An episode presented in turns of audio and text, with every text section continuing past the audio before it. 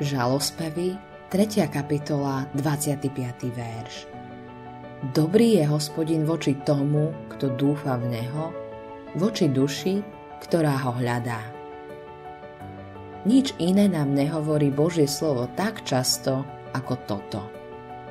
K dúfaniu v Boha sa viažu veľmi silné zasľúbenia. Dúfanie to je silný výraz. Znamená to dlho čakať niekedy zdanlivo zbytočne. Keď hľadáme Boha, často nás stavia do skúšky. Zdá sa nám, že mlčí a vôbec nám neodpovedá.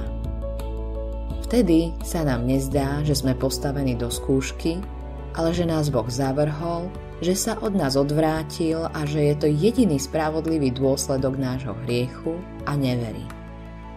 Vtedy sa kresťan cíti mŕtvý, chladný opustený Bohom, odovzdaný mysli, ktorá nie je ničoho schopná. Vtedy je vystavený veľkým pokušeniam zo strany svojho starého človeka a cíti sa, ako by bol v moci zla. V takých časoch je nám pán veľmi blízko. To, čo cítime, je ďaleko od skutočnosti. Pán nás skúša, či hľadáme jeho jeho spasenie a jeho spravodlivosť. Skúša nás, čo je pre nás dôležitejšie. Jeho dary alebo on sám. Vtedy kresťan vo svojej núdzi volá na pána, dovoláva sa jeho milosrdenstva a jeho samotného. Nič pre neho neznamená tak veľa, ako presvedčenie, že má pána Ježiša aj s jeho spásou. A tomu patrí. Práve v tomto nás uistuje Pán. Dobrý je hospodin voči tomu, kto dúfa v Neho, voči duši, ktorá ho hľadá.